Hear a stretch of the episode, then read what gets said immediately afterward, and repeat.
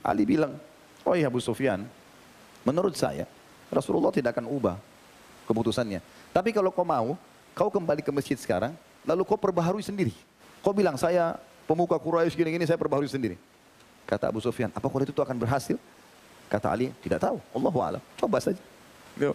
Maka dia masuk ke masjid Abu Sufyan, lalu dia mengatakan, ketahuilah wahai muslimin, dan ini didengarkan oleh Muhammad, utusan Allah kalian, gitu kan, bahwasanya perjanjian perdamaian Quraisy sama kalian sudah aku perpanjang.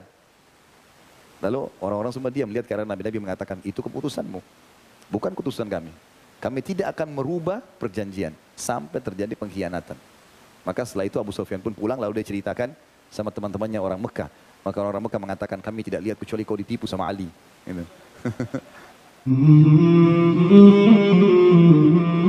Rasulullah SAW bersabda, Inni la akhisu bil ahd, wala ahbisur rusul.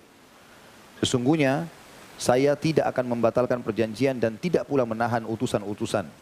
Hadis ini sahih riwayat Abu Dawud di jilid 3 halaman 82, An-Nasai juga dalam Sunanil Kubra jilid 5 halaman 205, Ibnu Hibban jilid 11 halaman 234. Hadis ini juga memberikan kepada kita pelajaran penting dalam masalah peperangan di dalam Islam.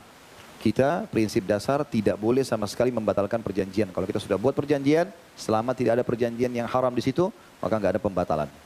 Kita jalan. Nabi SAW waktu buat kesepakatan Hudaybiyyah, itu kalau kita baca kesepakatan Hudaybiyyah, umumnya itu berpihak pada orang kafir Quraisy. Tapi Nabi SAW iakan. Ya. Di antara hal yang menyakitkan sekali, Umar bin Khattab sempat marah dengan itu kepada orang-orang Quraisy, gitu kan. Jadi siapapun yang masuk Islam dari penduduk Mekah ke Madinah wajib dikembalikan. Wajib dikembalikan ke Mekah. Jadi orang Mekah punya hak. Dan siapapun yang murtad dari Islam dari Madinah ke Mekah tidak boleh diambil. Seperti itu. Maka waktu ditulis, awal mau ditulis kesepakatan Hudaybiyyah itu, maka Nabi SAW bilang, tulislah dari Muhammad Rasulullah ya, kepada Suhaib, ya, namanya Suhaib, si orang Quraisy itu. Lalu dia, si Suhaib ini bilang, enggak, saya enggak akui kau sebagai Rasulullah, kenapa kau tulis Rasulullah? Tulis Muhammad saja. Ali bin Abdul Talib sudah jengkel, karena dia lagi nulis. Dia bilang, ya Rasulullah, saya enggak mau hapus tulisan Rasulullah. Gitu kan? Maka Nabi SAW mengambil lengan baju beliau lalu menghapus sendiri. Sambil mengatakan, tulislah wahai Ali. Ditulis SAW, beliau merendah gitu kan. Mengalah demi kebaikan, silakan. Ini yang ditulis antara Muhammad ya, bin Abdullah kepada Suhaib dan seterusnya ditulis dari kesepakatan Hudaybiyyah. Poin-poinnya itu tadi, diantaranya itu ya, kalau ada orang Mekah yang masuk Islam wajib dikembalikan. Orang Madinah murtad dari Islam tidak boleh dikembalikan, ya, tetap bisa tinggal di Mekah. Kemudian tidak ada perdamaian diantara muslimin sama mereka selama 10 tahun. Mereka tidak boleh saling menyerang 10 tahun itu, gitu kan? Umat Islam tahun itu tidak boleh umroh, tahun depan baru umroh. Makanya nanti ada dikenal dengan umroh qadha, umroh mengqadha yang tahun lalu yang batal karena kesepakatan Hudaybiyyah itu, ya. Dan banyak beberapa poin pada saat itu. Yang jelas salah satu poin itu siapa yang mau jadi sekutu muslimin silakan, siapa yang mau jadi sekutunya Quraisy silakan. Ada dua suku Arab dari dulu berperang terus. Ya, dari sebelum Islam. Namanya suku Bakr sama suku Huza'ah. Dua ini perang terus nih. Maka suku Bakr ini menjadi sekutunya Quraisy dan suku Huza'ah menjadi sekutunya muslimin.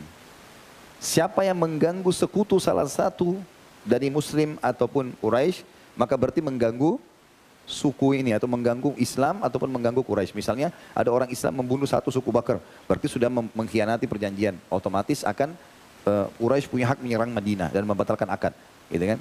Kalau ada dari Quraisy membunuh satu dari suku Khuza'ah, maka secara otomatis berarti mereka sudah membatalkan akad dengan muslimin. Muslimin punya hak menyerang Mekah, seperti itulah. Ya. Ada sebabnya saya sebutkan cerita yang panjang ini ya, karena kita akan sampai ke poin ini. Maka ditulislah kesepakatan tersebut. Subhanallah, rupanya kepala suku Bakr ini, waktu dia lagi duduk-duduk di depan Ka'bah, dia lihat ada satu orang suku Khuza'ah yang masuk suku Khuza'ah menjadi sekutunya muslimin. Suku Bakr jadi sekutunya Quraisy. Lewat tanpa senjata. Dulu bertahun-tahun mereka perang, selalu suku Huza'ah menang. Suku Bakr sering kalah gitu. Kadang-kadang menang sesekali. Dia lihat ada suku Huza'ah lewat tidak ada senjata. Maka dia jengkel, ingat kejadian-kejadian perang yang lalu dia bilang sama Quraisy, termasuk kepada Ikrimah bin Abi Jahal dan yang lainnya, dukung saya mau bunuh orang ini. Lakukan saja, dia mengatakan jangan. Maka orang ini pun henuskan pedangnya, dibunuhlah orang tersebut. Lalu kemudian dari orang-orang yang lain dari suku Huza'ah pada melarikan diri. dikejar oleh suku Bakar ini. Sampai terjadi pembunuhan massal, banyak yang mati. Belasan atau puluhan orang yang mati pada saat itu dari suku Bakar. Maka sampailah berita ini kepada Nabi SAW. Ya.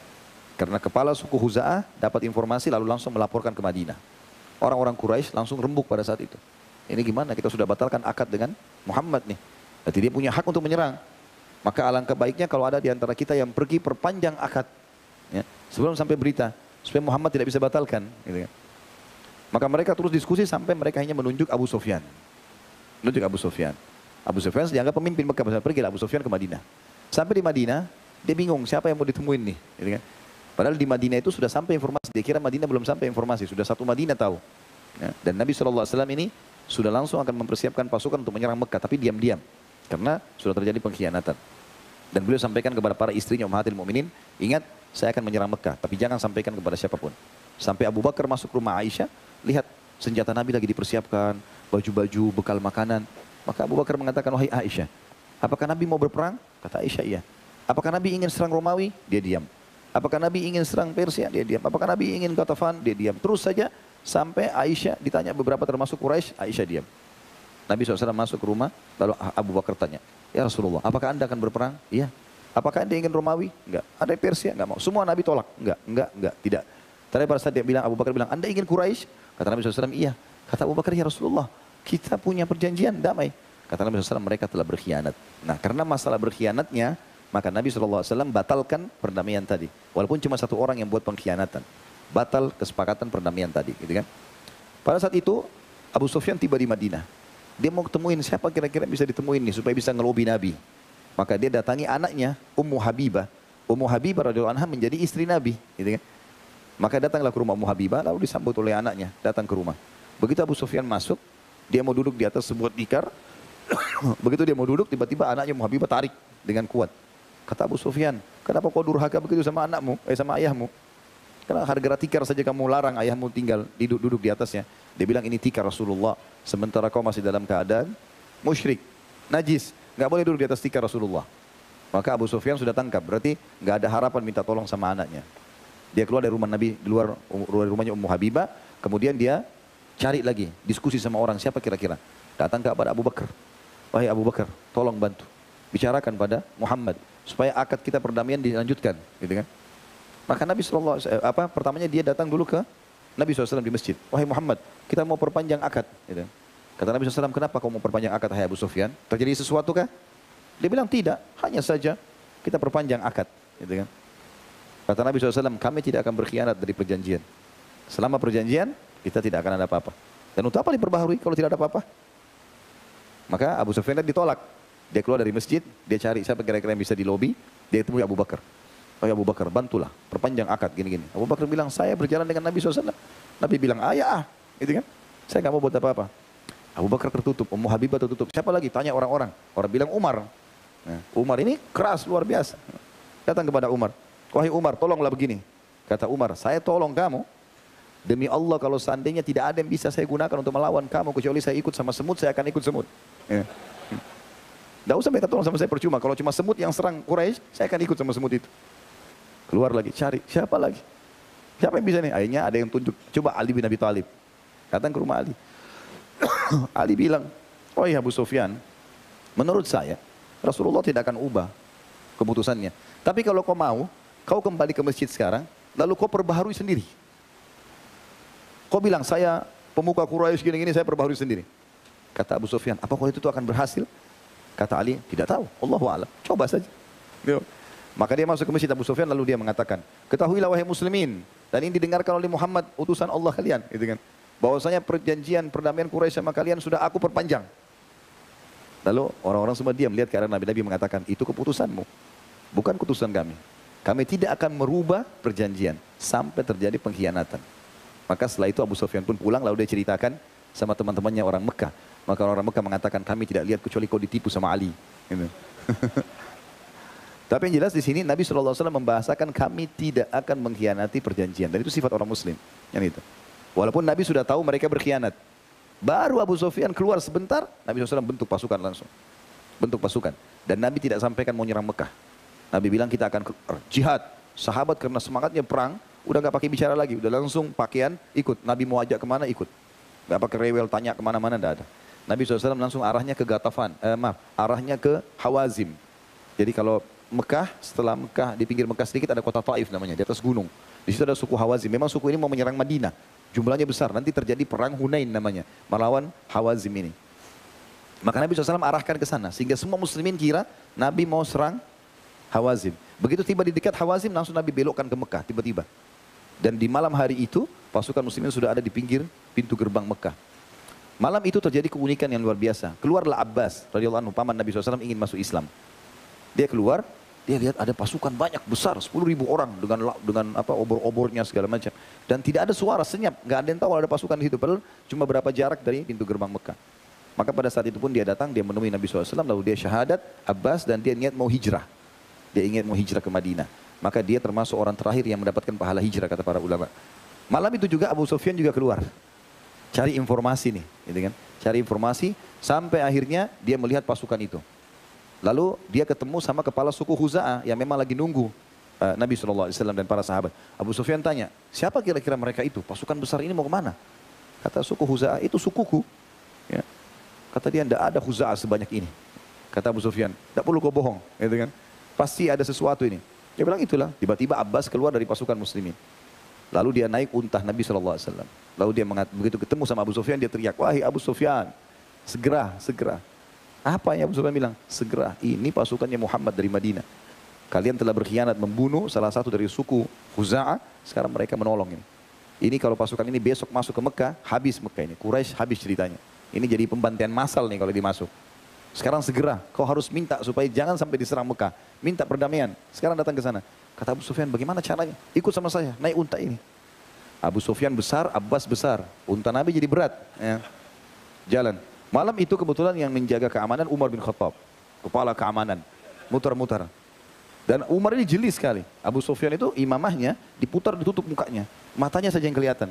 Alisnya pun tidak terlihat, jadi ini susah dikenal. Tapi begitu jalan sama Abbas, Abbas sudah tersebar kalau sudah masuk Islam. Umar jalan dari belakang. Dia mau tanya Abbas tapi dia curiga. Dia lihat dari belakang poster tubuhnya Abu Sufyan nih. Maka Umar bilang, Abu Sufyan. Kaget Abu Sufyan sampai hampir jatuh dari unta. Lalu dia mengatakan, pemimpin orang kafir, demi Allah kalau bukan kau hidup, saya hidup. You know? Harus mati nih. Abbas bilang, sebentar, ini di dalam lindungan saya. Gak ada lindungan, ini medan perang. Maka Umar waktu itu orangnya tinggi besar, tapi karena dia cuma mengawasi santai, dia naik keledai, dia lambat larinya. Untanya Nabi berat, ada dua orang, jadi dua-duanya berlomba ingin tiba di kemahnya Nabi. Supaya Abbas bisa selamatkan Abu Sufyan, ini juga bisa selamat. Gitu kan? Si Umar juga ingin maksudnya kesempatan bunuh Abu Sufyan nih. Pas tiba di kemah, rupanya untanya Nabi lebih dulu tiba, Abbas turun, Abu Sufyan dipegang tangannya dan masukkan dalam kemah. Begitu tiba di kemah, Umar masuk juga. Abbas mengatakan, ya Rasulullah, Abu Sufyan dilindungan saya. Kata Umar, ya Rasulullah, kepala orang kafir datang nyerahin diri sendiri. Izinkan saya tebas lehernya. Udah tinggal depan mata ini. Gitu. Maka akhirnya, Nabi SAW mengatakan, biarkanlah hai Umar. Baru terjadilah pembicaraan pada saat itu antara Abu Sufyan dengan Nabi SAW. Dan akhirnya membuat Abu Sufyan masuk Islam pada saat itu. Ya, karena ketakutannya luar biasa gitu. Maka Nabi SAW mengatakan, ya, ketahuilah ya Abu Sufyan, kalau kau memang mau aman, kasih tahu sekarang, pulang ke Mekah, sebelum pasukan ini masuk besok, siapa yang masuk ke rumahmu, aman. Kata Abu Sufyan, ya Rasulullah, rumahku kecil, berapa banyak orang Mekah bisa masuk. Siapa yang masuk ke Masjid Haram, aman. Oh, Masjid Haram sudah bagus, tapi masih kecil. Penduduk Mekah nggak bisa semua masuk ke sana. Siapa yang menutup pintu rumahnya, dia aman. Maka Abu Sufyan bilang, ini leluasa. Abu Sufyan langsung lari, ya, mau masuk ke Mekah. Maka Nabi SAW bilang sama Abbas, tahan dia. Jangan biar dia pergi, biarin dia nginap di sini malam ini. Maka tinggallah Abu Sufyan, ditahan, ditinggal di situ, ditaruh di kemah, dihidangkan makanan segala macam. Besok pagi habis sholat subuh, Nabi SAW suruh Abu Sufyan berdiri di satu tempat sama Abbas. Lalu Nabi suruh 10.000 pasukan itu jalan, 1.000 pasukan, 1.000 lewat. Tapi 1.000 orang ini lewat, tunjukin keterampilan, main pedangnya, segala macam. Lewat, datang lagi 1.000, begitu terus. Abu Sufyan ini heran, siapa mereka? Siapa mereka? Nabi SAW bilang, ini dari suku Aslam, dari suku ini, dari suku ini. Apa hubungan kami Quraisy sama mereka? Mereka sudah masuk Islam, kau berkhianat, gitu kan? Terus saja dia lihat pasukan tersebut sampai Abu Sufyan akhirnya yakin, ini Mekah bisa hancur nih, gitu kan? Kalau betul-betul pasukan ini masuk. Itu pasukan yang paling terakhir, 1.000 pasukan yang terakhir itu pasukan intinya Muhajirin. Ada Ali bin Abdul Talib, ada Talha bin Ubaidillah, ada Zubair bin Awam. Ini semua tapi pakai tutup wajah semuanya. Dan mereka mainkan keterampilan pedang, tombak, hebat sekali. Abu Sufyan bilang, siapa orang-orang ini? Ahli perang luar biasa.